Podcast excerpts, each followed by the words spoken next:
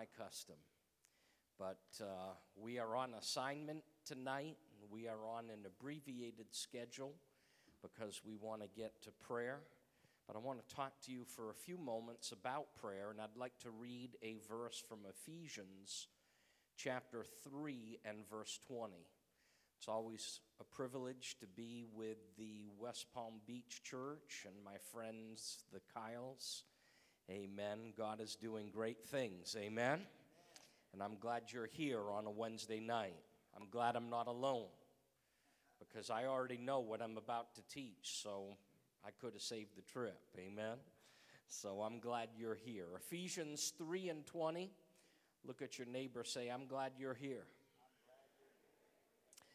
Ephesians 3 and 20. Now unto him that is able to do exceedingly abundantly above all that we ask or think, according to the power that worketh in according to the power that worketh in according to the power that works in him us.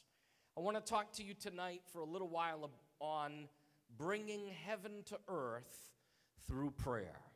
Lord Jesus, anoint your servant, anoint my lips. Let me speak your word with unction, understanding. Let me impart it to your people, Lord. We pray that you would meet with us in Jesus' name. And everybody said, Amen.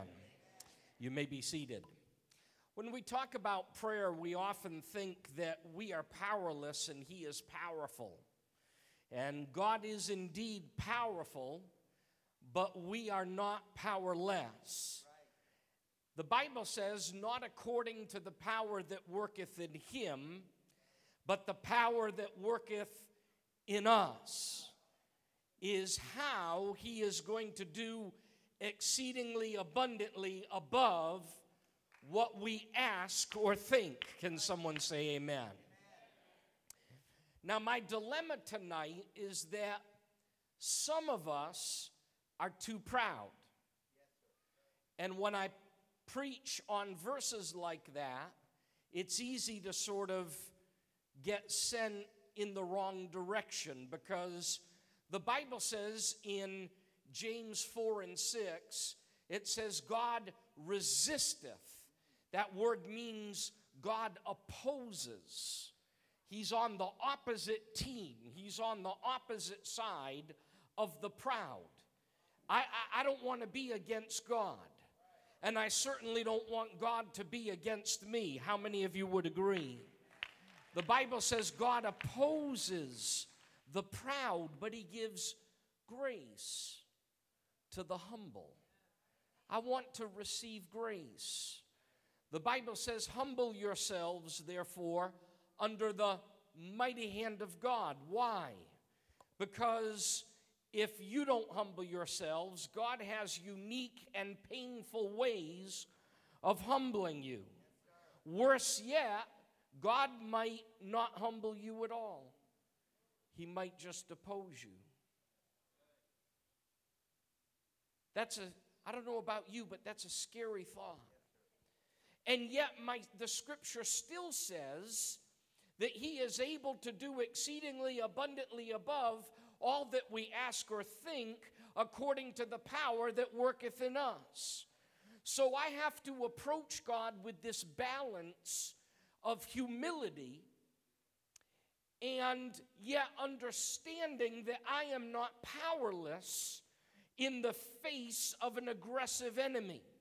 That's why the Bible says in Ephesians 6 and 10 be strong in the Lord and in the power of his might. So it is a recognition. I am humbled by the fact that I recognize that in my flesh I have no power, but in Christ all things are possible to him that believes. Can someone say amen? So is there's this dynamic tension between approaching God in humility and yet approaching your enemy and the situations you face in the power of his might. I get answers to my prayer because Jesus said, in Luke 24 and 49 Tarry ye in the city of Jerusalem until ye be endued with power from on high. Our power source is in Christ, and that's why we've got to be connected. But here's where I want to focus tonight. In classic Pentecost, we emphasize on what we receive. We say, Have you received the Holy Ghost? Have you received the Holy Spirit? We make altar calls for people to receive the dunamis power of God. We, we talk about fire and we talk about wind and we talk about the power of God on demonstration through the Holy Ghost. We emphasize what we receive instead of what is flowing out of us. God didn't give you the Holy Ghost just so that you could trap it inside of you. It is not as important. It, we, we are not to just get it in us and think the job is done. We emphasize the receiving, but there's not a lot of emphasis on the releasing.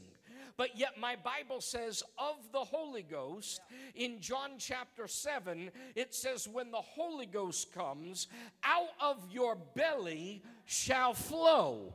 Out of, not just into, but Jesus didn't emphasize what was coming in, he emphasized what was coming out. He said it's not what goes into a man that defiles him, it's what comes out of a man. By the same token, you're not supposed to be celebrating what you've got bottled up inside you. What is really supposed to turn your Holy Ghost crank is what you are releasing into a lost and dying world. How do we release things? We release things beginning with prayer. Prayer is not the empty being filled. Prayer is God saying, I'm going to share my power with you, and since you already have it in you, let's get it out. Prayer is releasing the power of the Holy Spirit, it is creating a place of agreement on earth that will allow His will to be done in earth as it is in heaven. I said, prayer is creating a place of agreement that what is done in heaven can be done in earth. Can someone say amen? Jesus said in Matthew 16 and 19, I've given you the keys to the kingdom. And amongst those keys includes the authority to bind and to loose. And we get confused about what binding and loosing is. Jesus talked about it like keys. So, using that metaphor, binding is locking and loosing is unlocking. By your prayer, you are to bind certain things. You are to bind threats to your family to your house, to your marriage, to your finances. You are to bind the wiles and the snares, the traps of the enemy. You are to bind them in prayer. And in prayer, you are to unlock or loose certain things. You are to loose liberty. You are to loose uh, things in the spirit. Can someone say amen? When I pray for lost loved ones, I say, God, send your spirit right now and let them feel the effect of the prayer that I'm praying. Even if I'm not present, if I'm not there, if I can't be there, and miles separate us, the Bible says, you say, well, that sounds kind of weird. The Bible says Jesus sent his word and it healed them. Prayer is speaking the word of God and unlocking it and creating a little bit of heaven in your earth. Can someone say amen? Prayer is not railing about the hell that is around you. Prayer is releasing heaven. Can someone say amen? Let me just talk about a few myths about prayer, and you probably know some of these. Uh, I used to hear about the sweet hour of prayer. And uh, that always meant early, like before the sun got up. Now, I genetically have always been a night owl, and the older I get, the earlier I get up now. I'm requiring very little sleep in my on the second nine of my life. And um, but it used to be that I would go until like two in the morning. So I would frequently, you know, if I had to be at work at nine, I would get up at eight. I taught myself to shower in about five minutes and then, you know, just grab a cup of coffee on the way out the door and, uh, you know, half hour commute and still be there at the stroke of nine. Now, I'm not advocating that as a lifestyle. I'm just telling you that that's what I did. And it's because I was up so late. And so, you know, when David talked about early will I rise and seek you, that always just kind of, just kind of struck me the wrong way.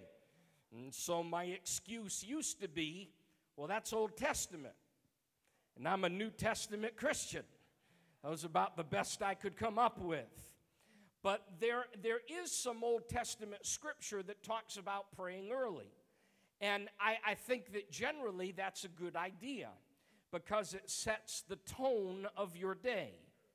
But there are times that you are not able, for one reason or another, to pray early.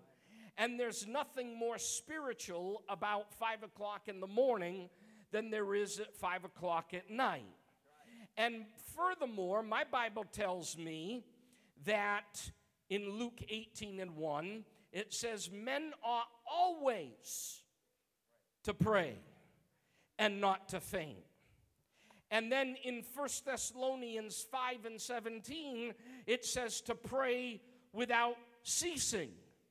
So I've come here to advise some of you night owls that prayer is not like a garage sale, that if you don't get there early, all the good stuff will be gone.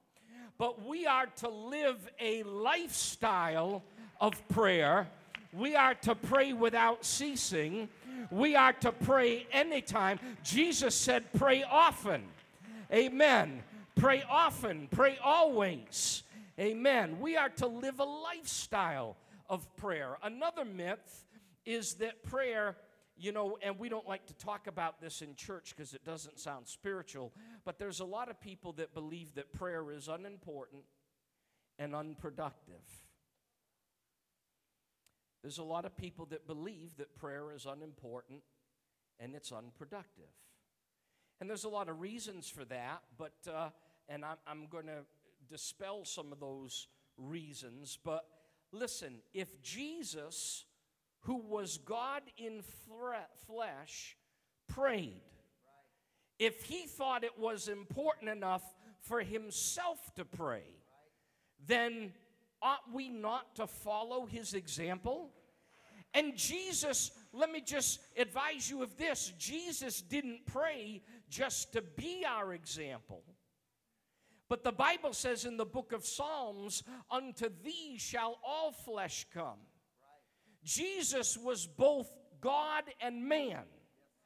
And when Jesus stripped himself of his divinity, the Bible says that he was the man Christ Jesus he was still dependent as a man, and I know this sounds weird, but he was still dependent as a man, as flesh, on the eternal Spirit of God.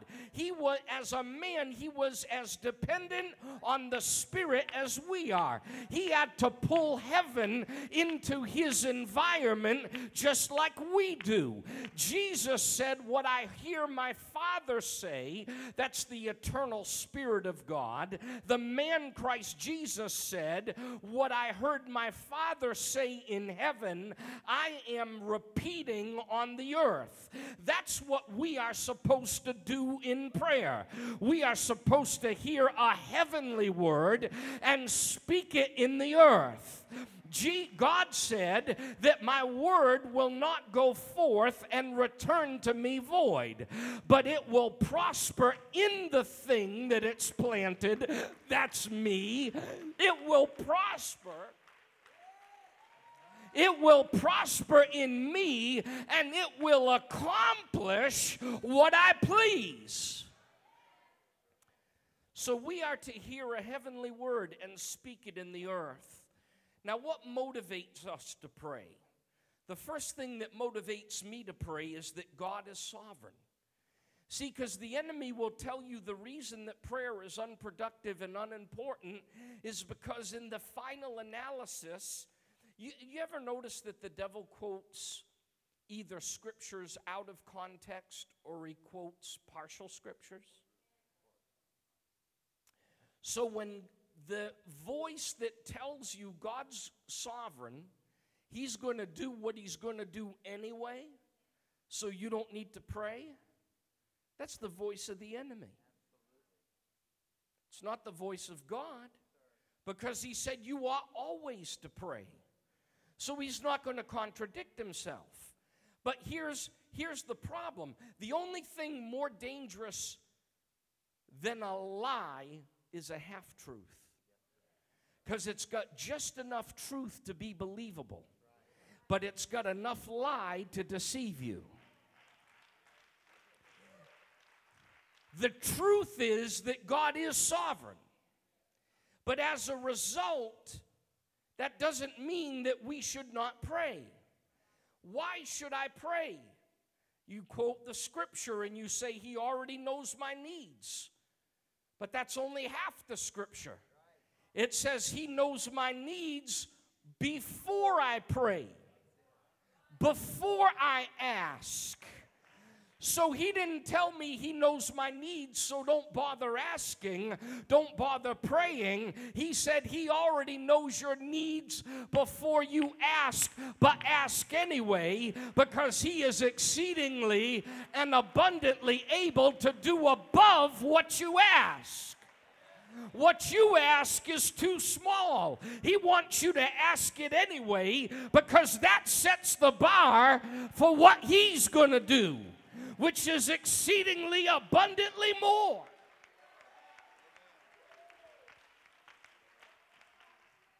We think, well, God's in charge. And he already established everything until the end of time, no matter what I do.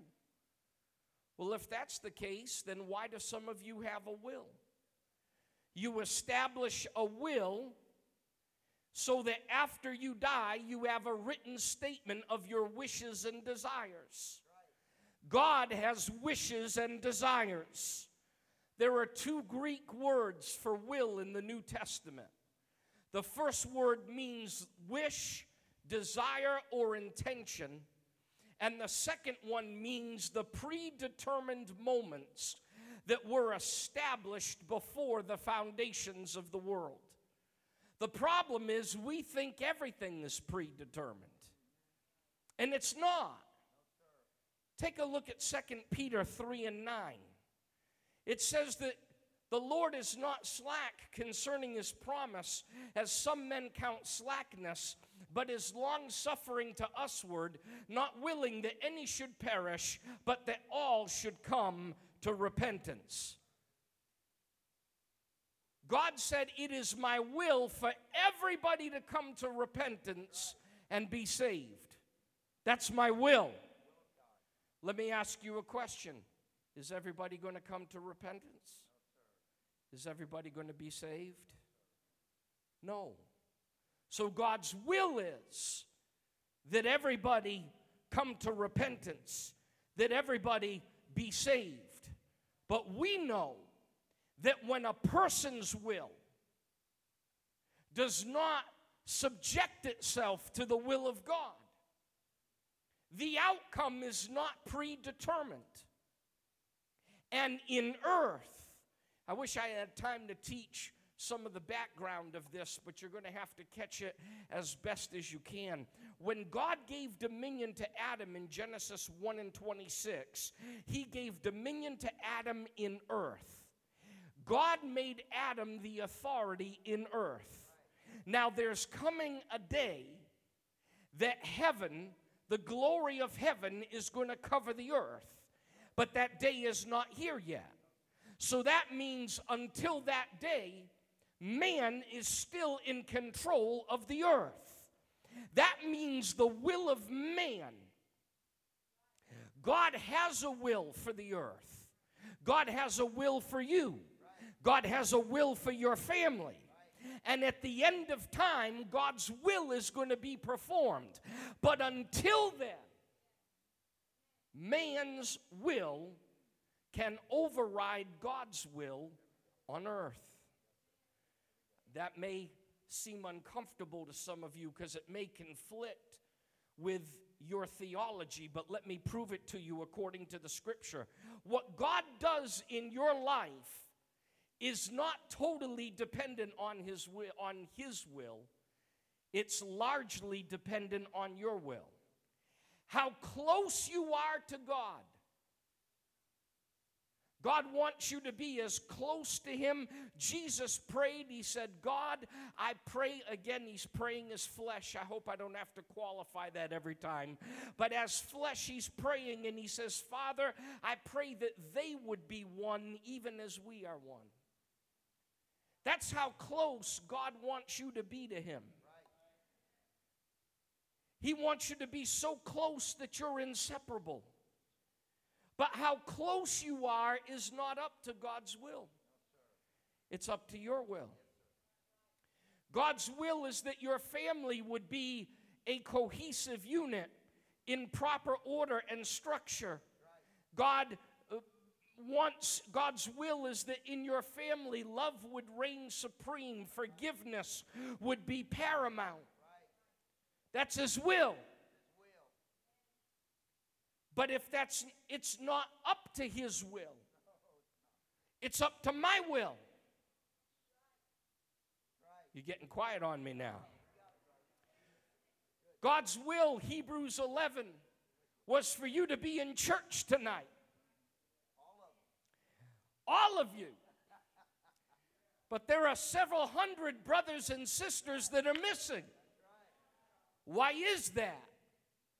Because it wasn't up to God's will, it was up to their will. In prayer, we determine how close to God we walk.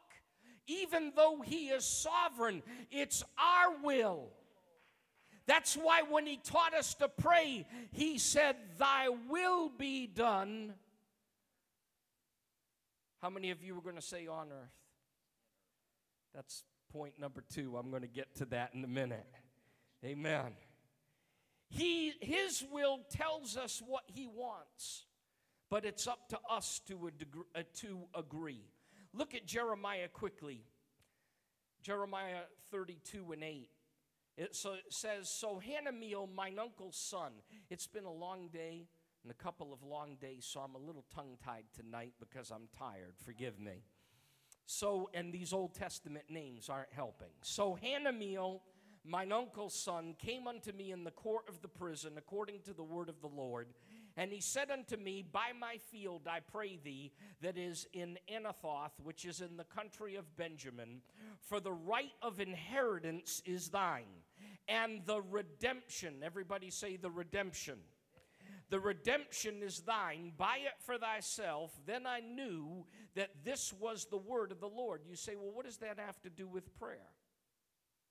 Well, probably what happened was Jeremiah's father died, and his uncle purchased the property to help his sister in law, his, his, the widow, out. Now the uncle is old, and Jeremiah's cousin says, You have a right to the inheritance a right to redemption. Don't I don't want you to wait until my father's die until my father dies. I want you to inherit it now by redeeming it and possess your land. Now, we don't really understand what this means because this kind of goes with Old English common law. But in Old English common law, there were two types of deeds there was a sealed deed and there was an open deed. A sealed deed was in the family name. And I've seen sealed deeds.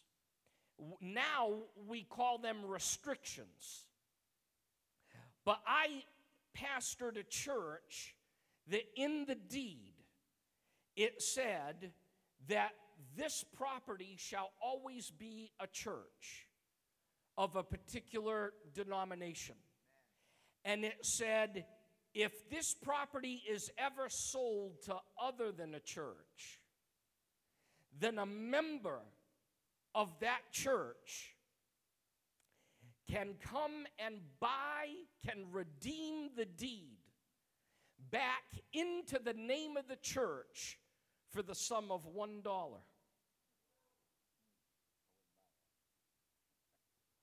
Interesting. There are old deeds that say this land belongs to the Costa family. And if it ever finds its way outside of the Costa family, a, legitimate family member can redeem the land for the sum of a dollar. That's a sealed deed.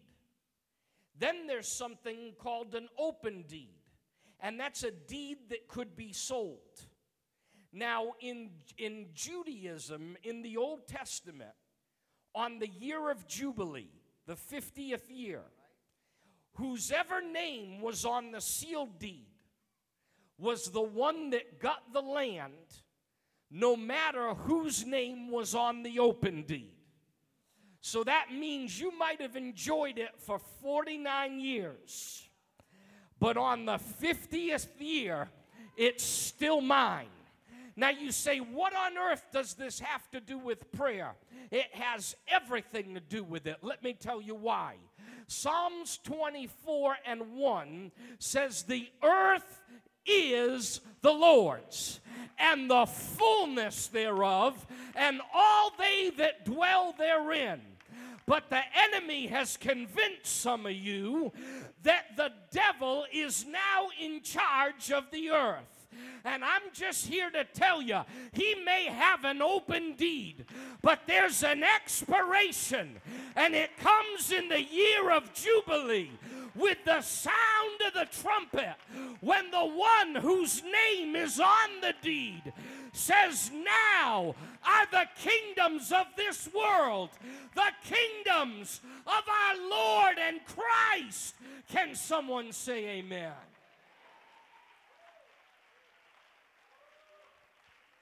Revelations 5 and 4.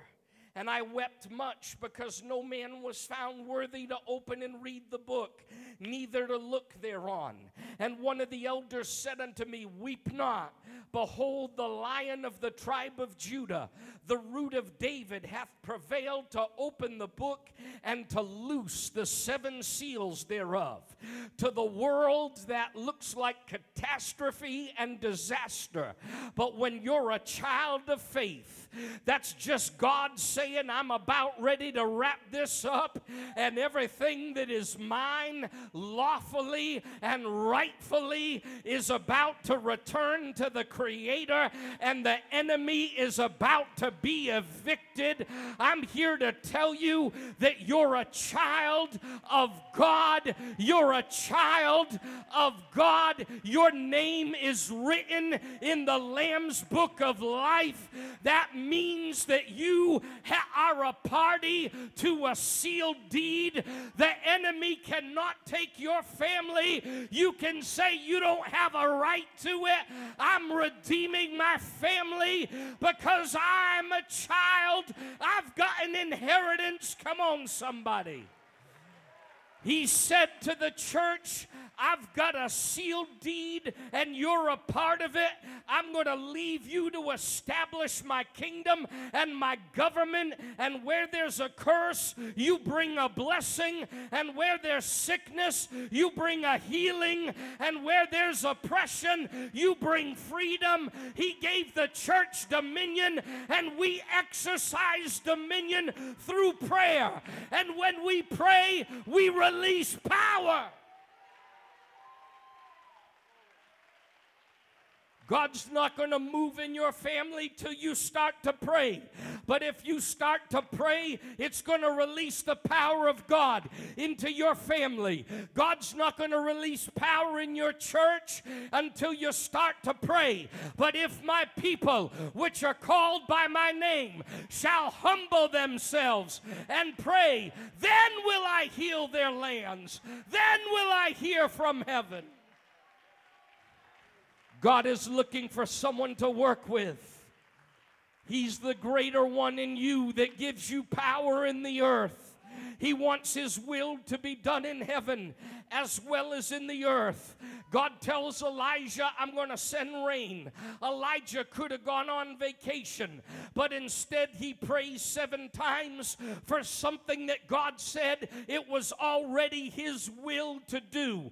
Prayer is the conduit of power that releases God's will uh, through your will into the earth.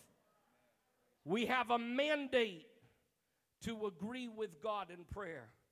And when we create a place of agreement on earth, it is a place that heaven invades. Say, I want to be a portal. See, now you don't even know why I told you to say that because most of you don't know what a portal is. A portal is a window. In the Old Testament, the Bible says that the heavens were like brass over and over and over again. It says the heavens were shut up, they did not give rain in season. And it talks about the heavens being like brass. That was because of disobedience, it was because of sin in the world. But every once in a while, God had a portal. God had a prophet, He had a priest, He had someone that walked with Him, even in the Old Testament. And all of a sudden, things happened in their lives and through their ministry because they were portals. You say, Brother Costa, what does that mean? It means windows. God desires for you to be a window by which heaven invades the earth. And when he taught us to pray, he shows us this concept. You say, Really? Yeah. The Lord's Prayer, if I asked you to recite it tonight, you would say, Our Father who art in heaven.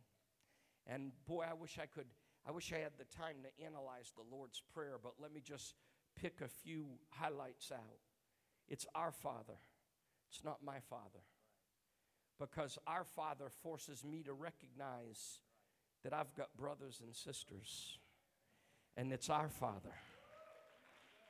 Amen. Our Father who art in heaven, hallowed be thy name.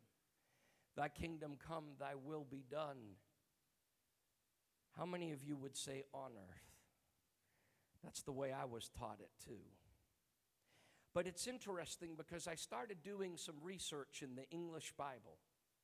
The first English Bible was written in 1382 by a man by the name of John Wycliffe. John Wycliffe wrote the first English Bible in 1382. That doesn't mean the Bible didn't exist before 1382, it means it was translated into English in 1382. And I showed it to Sister Hannah today, and she couldn't even read it. She didn't even know it was English, but it was Old English. And in 1382, John Wycliffe translated the Lord's Prayer to say, Thy will be done in earth as it is in heaven.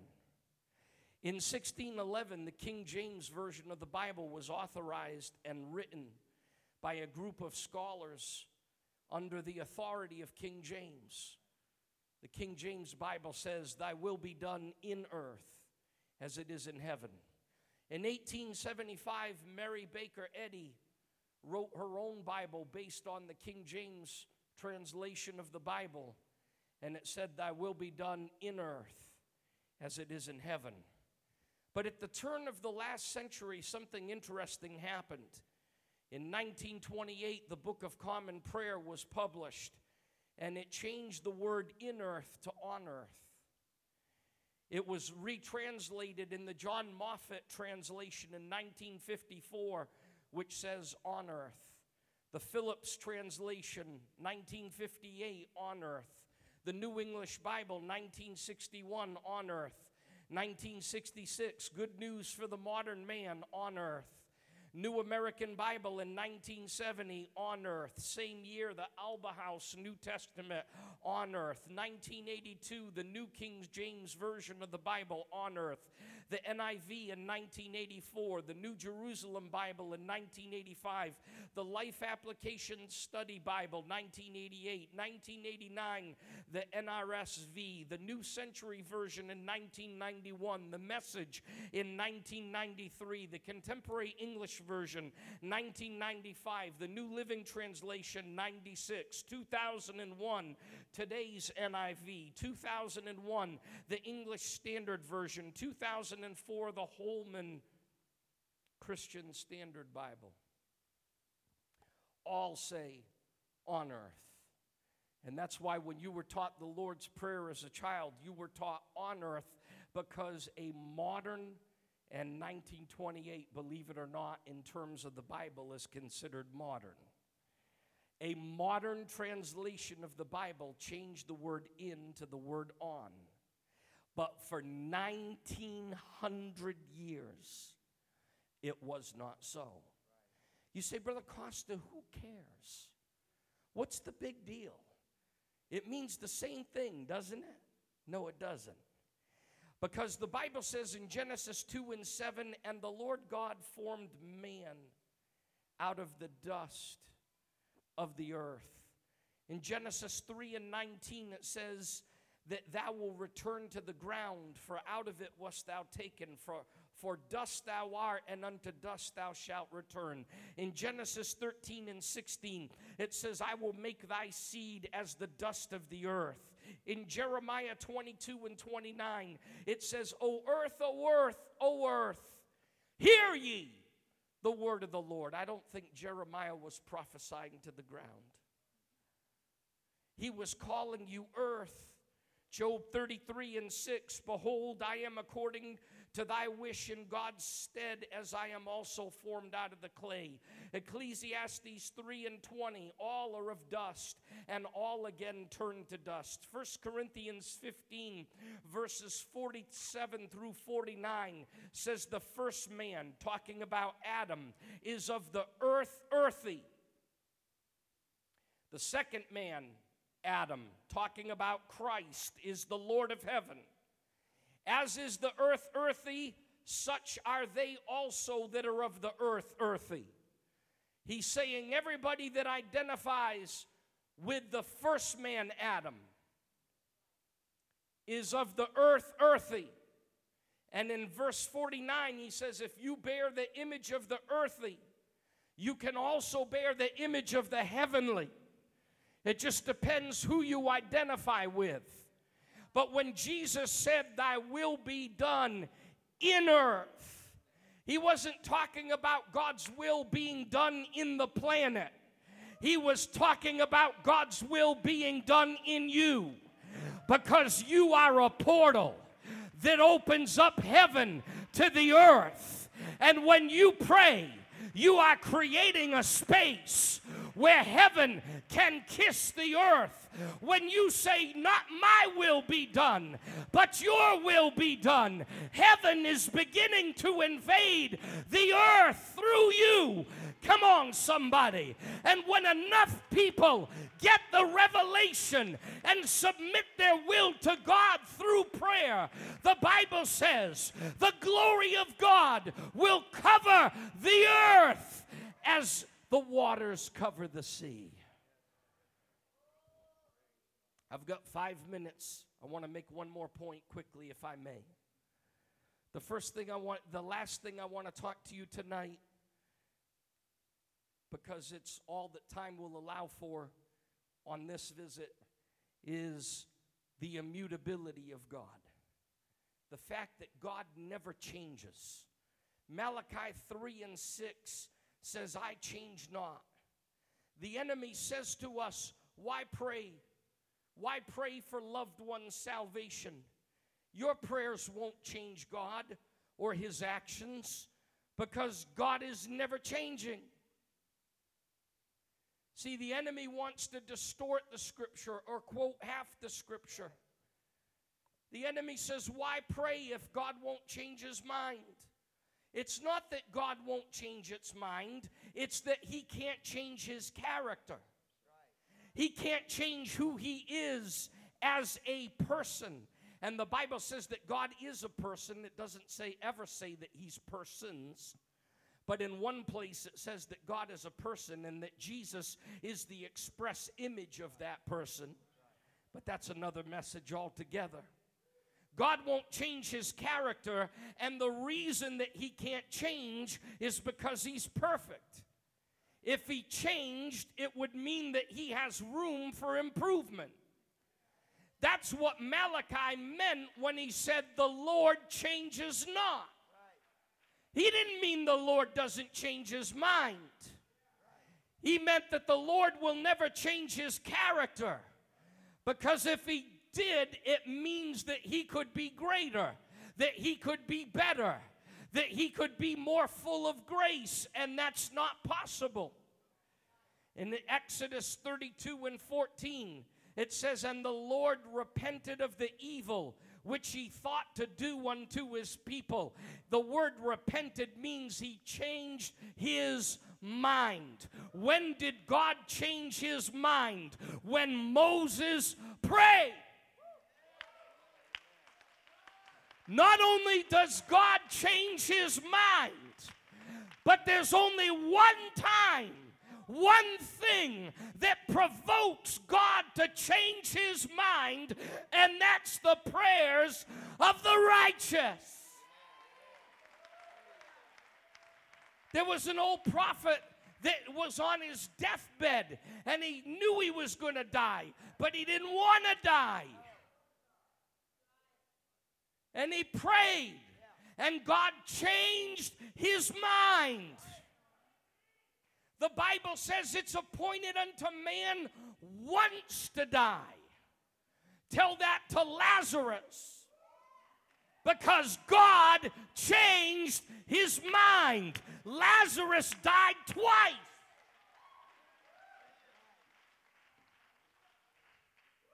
His intention is to let the wicked reap what they sow. But his law says if there is someone to intercede, that the righteous is more influential with God than the unrighteous. So when a righteous man reaps what he sows, he sows prayer and he reaps forgiveness. He sows prayer and he reaps healing. He sows prayer and he reaps miracles. The righteous man reaps to a greater degree than the sinner that reaps the consequences of their actions. Don't tell me God doesn't change his mind. Jonah tells Nineveh 40 days and judgment is coming. Nineveh repents and God changes his mind. God says, if you change your mind about me, I'll change my mind about you.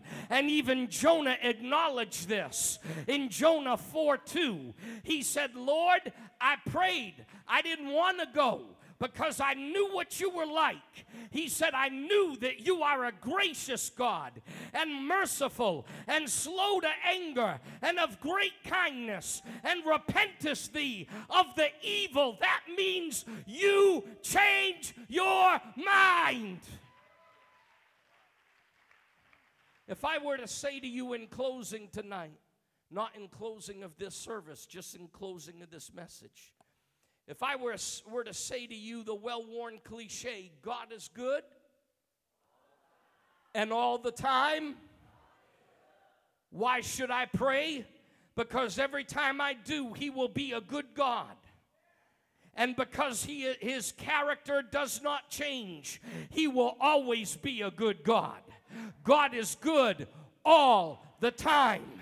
Amen. The faith of the righteous has more power in heaven's court than the sin of the unrighteous. And I've just come here to tell you if you'll pray right now, God will change his mind about your circumstance and about your situation.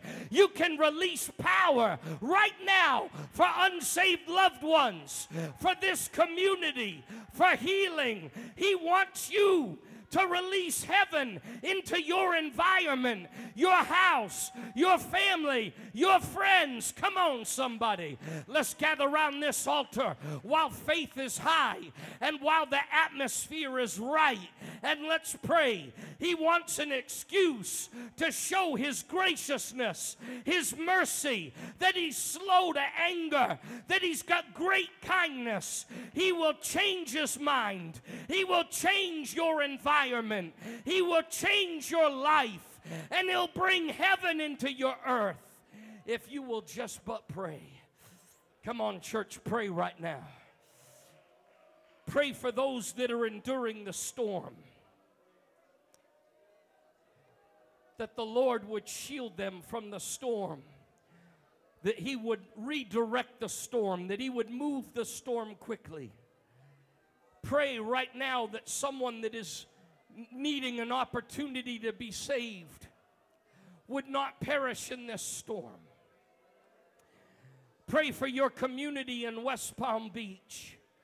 You may not be facing the full effect of a hurricane. You might be getting the tail end of it this time. But there is a spiritual storm that is raging in your city. I'm telling you that Jesus is the God that knows how to quiet the storm. He knows how to quiet the storm in our nation.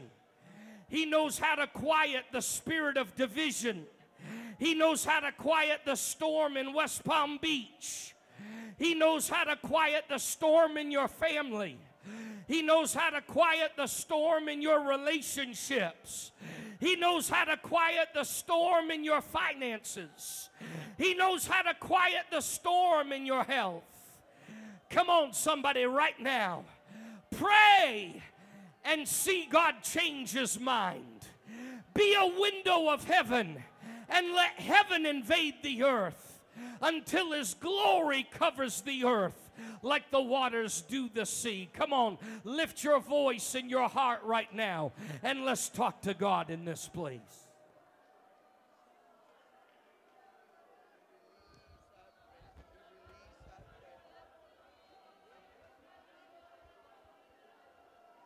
Come on, that's it. I feel a releasing.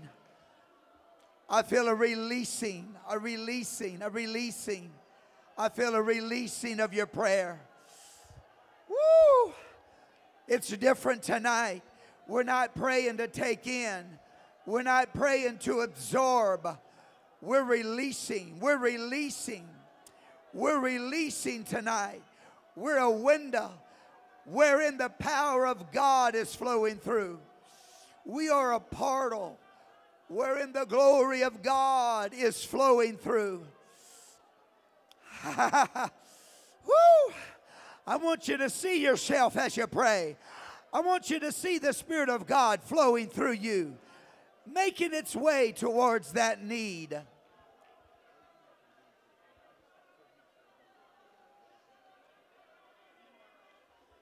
I want you to see you as that window flowing through you.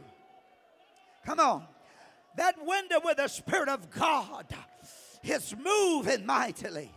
Moving mightily. as I pray for my lost loved ones, I see the power of God. I see the power of God flowing through me, going to them, feeling the earth with His glory, feeling their house with His glory, wherever they may be. My God, that young man may be in a barroom. That young man, that young woman may be in a, har- a harlot's house.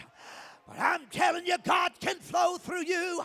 We are portals tonight. Our prayers are expressions of power and anointing and authority.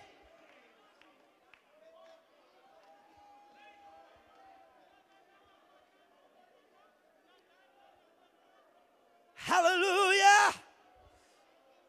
Come on, we're not praying to receive tonight. We've done that enough. It's not about us. We're not praying to receive. We are a portal, we are a window. We're letting God flow through us. We're letting God move through us upon uh, situations, uh, upon this community, upon our city. My Lord, can't you feel it? Can't you feel it? The Lord has united us here tonight. He has brought us together.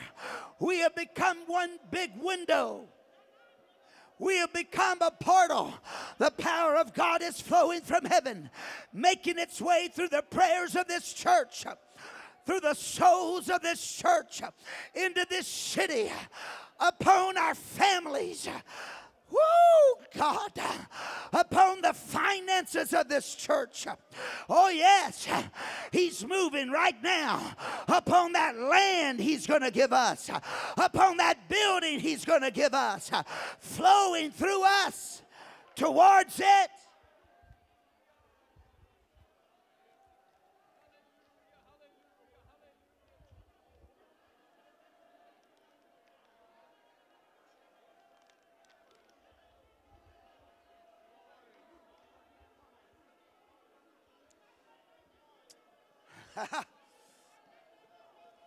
oh, yes. Oh, yes. Come on, prayer warriors. Come on. Let that glory flow. Pray in the Spirit.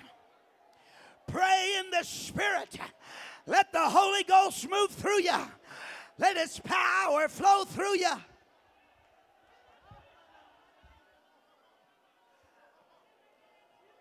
From out of our innermost beings. The glory of God is flowing, the power of God is moving. Woo! My Lord, there are things happening right now. We can't see them with the natural eye. But I'm telling you, the glory of God is going to and fro. He's moving across this city, moving across this country, moving even throughout this world.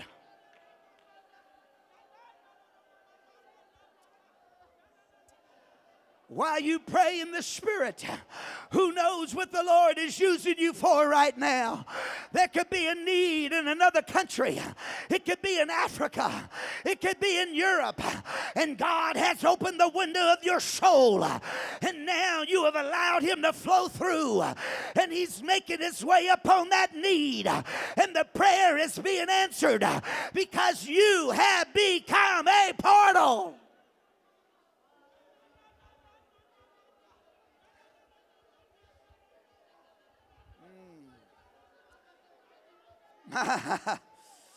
my God, why we pray, God is putting somebody on your mind. God is putting something on your mind. I'm telling you, He's put it there for a reason because He's flowing through you right now. You will become that window, you will become that portal that the Spirit of God is about to invade their life. He's about to invade their circumstances. He's about to invade that situation as He flows through you through your soul, through your prayer.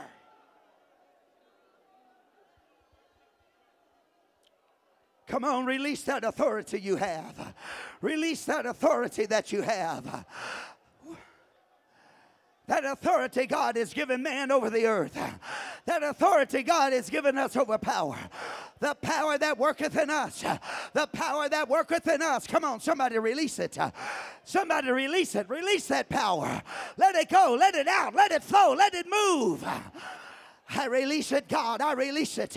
I release it. Sweet Holy Ghost. I release it. I let it go. I let it flow.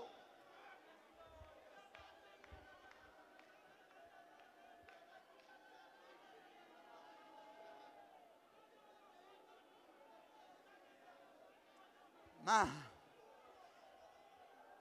Thank you for this revelation tonight, God. Thank you for your word. Look what he's doing. Look what you're feeling. Look at the strength that you feel. Look at the anointing that is upon you. Why? Because I'm not holding it in anymore. My window's no longer shut. I'm no longer just letting it come in, sealing it in. Oh no, I become a portal. Become an open window, and the power of God is flowing.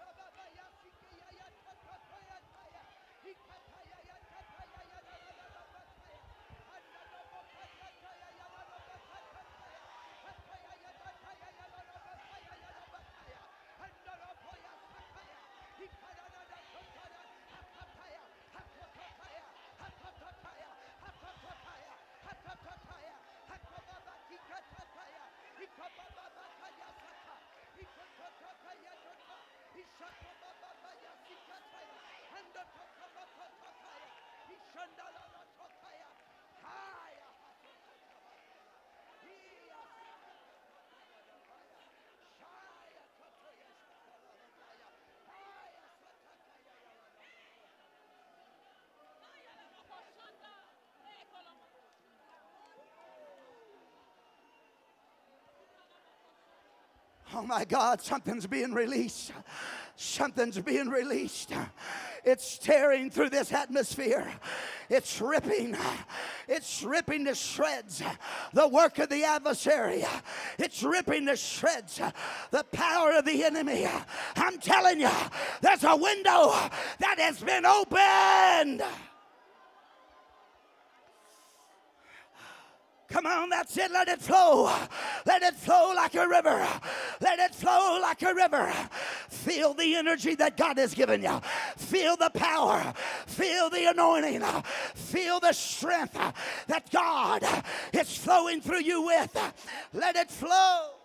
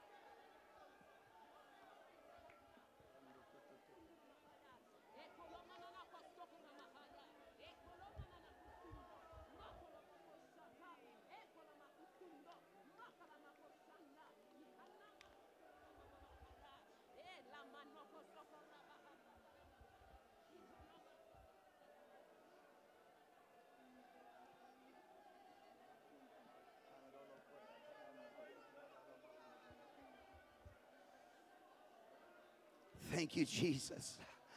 Thank you, Jesus. Thank you, Lord. Thank you, Almighty God. Thank you, Almighty God. Thank you, Almighty God. Thank you, Father. Love you, Lord.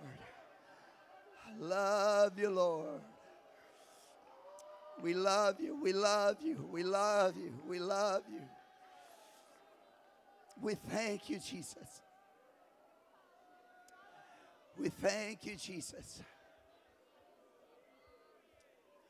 I want you to turn to someone near you, lay your hand on their shoulder, their chest, whatever is whatever is good, whatever is right, and I want you to pray into their life right now. Just pray into one another's life.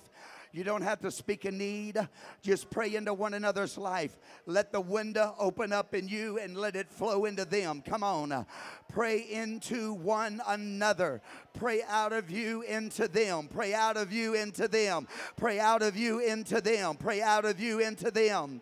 Pray into them. Come on, pray into them. Let God flow through you. Let God flow through you into their life. Let that anointing flow through you into their life. My. Oh, yes. Oh, yes. Feel it. Feel it. Feel it.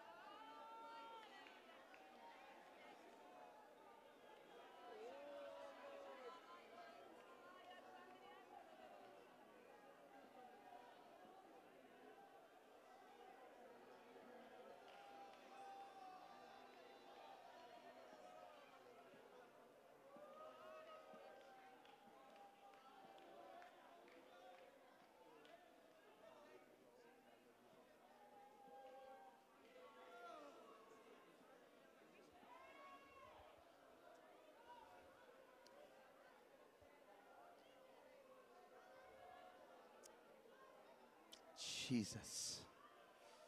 Mm. Woo!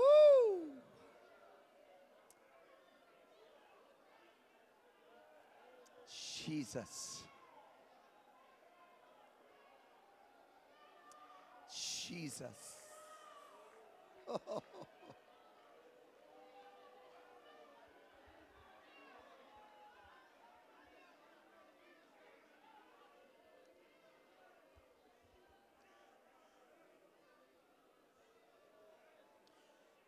I'm going to tell you what we're going to take home tonight.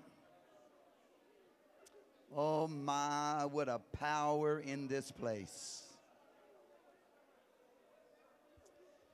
What a releasing that has taken place here tonight. What a releasing.